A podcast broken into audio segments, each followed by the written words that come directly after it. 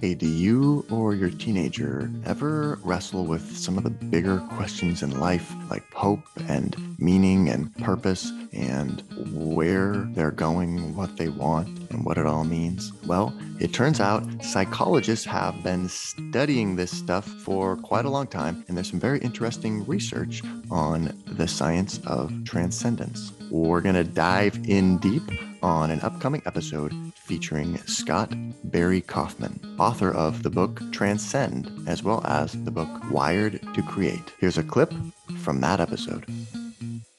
I would just argue that we should give kids time to daydream, like actual a period where uh, in class where they can Ah. have a journal and dream. Why not? Or doodle. I used to love doodling while the teacher was talking. Just like, um, Doing that right now. Yeah.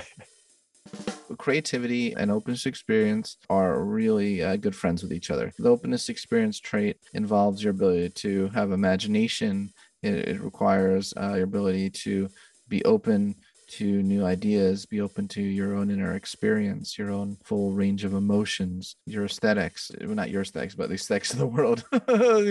like being open to the, the beauty of the world. If you're too open to your own aesthetics, that might be grandiose narcissism. We're getting back to that narcissism. Yeah, yeah, yeah, yeah. Well, I am so beautiful. Look at me. yeah, but but beauty, uh, appreciation of beauty is part of the openness to experience construct, and not just physical beauty, but you know, um, uh, uh, any form, any form. I beauty and ideas. I'm a highly sensitive introvert. And that doesn't excuse behaviors, right? Yeah, there are people who narcissists are very highly sensitive to criticism. Yes, that's true. But you can't just say, oh, I'm just a highly sensitive soul. I'm just a highly no, you, need to, you need to learn self-regulation abilities. You need to learn, you know, like toughen up, man.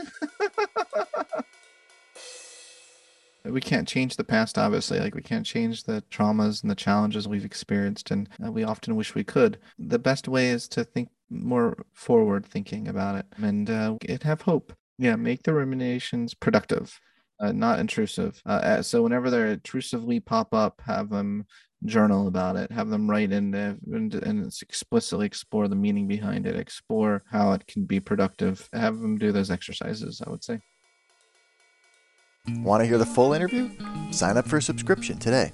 You get access to all the interviews I've conducted, as well as new episodes weeks before the general public. It's completely affordable, and your subscription helps support the work we do here at Talking to Teens. Thanks for listening. I'll see you next time.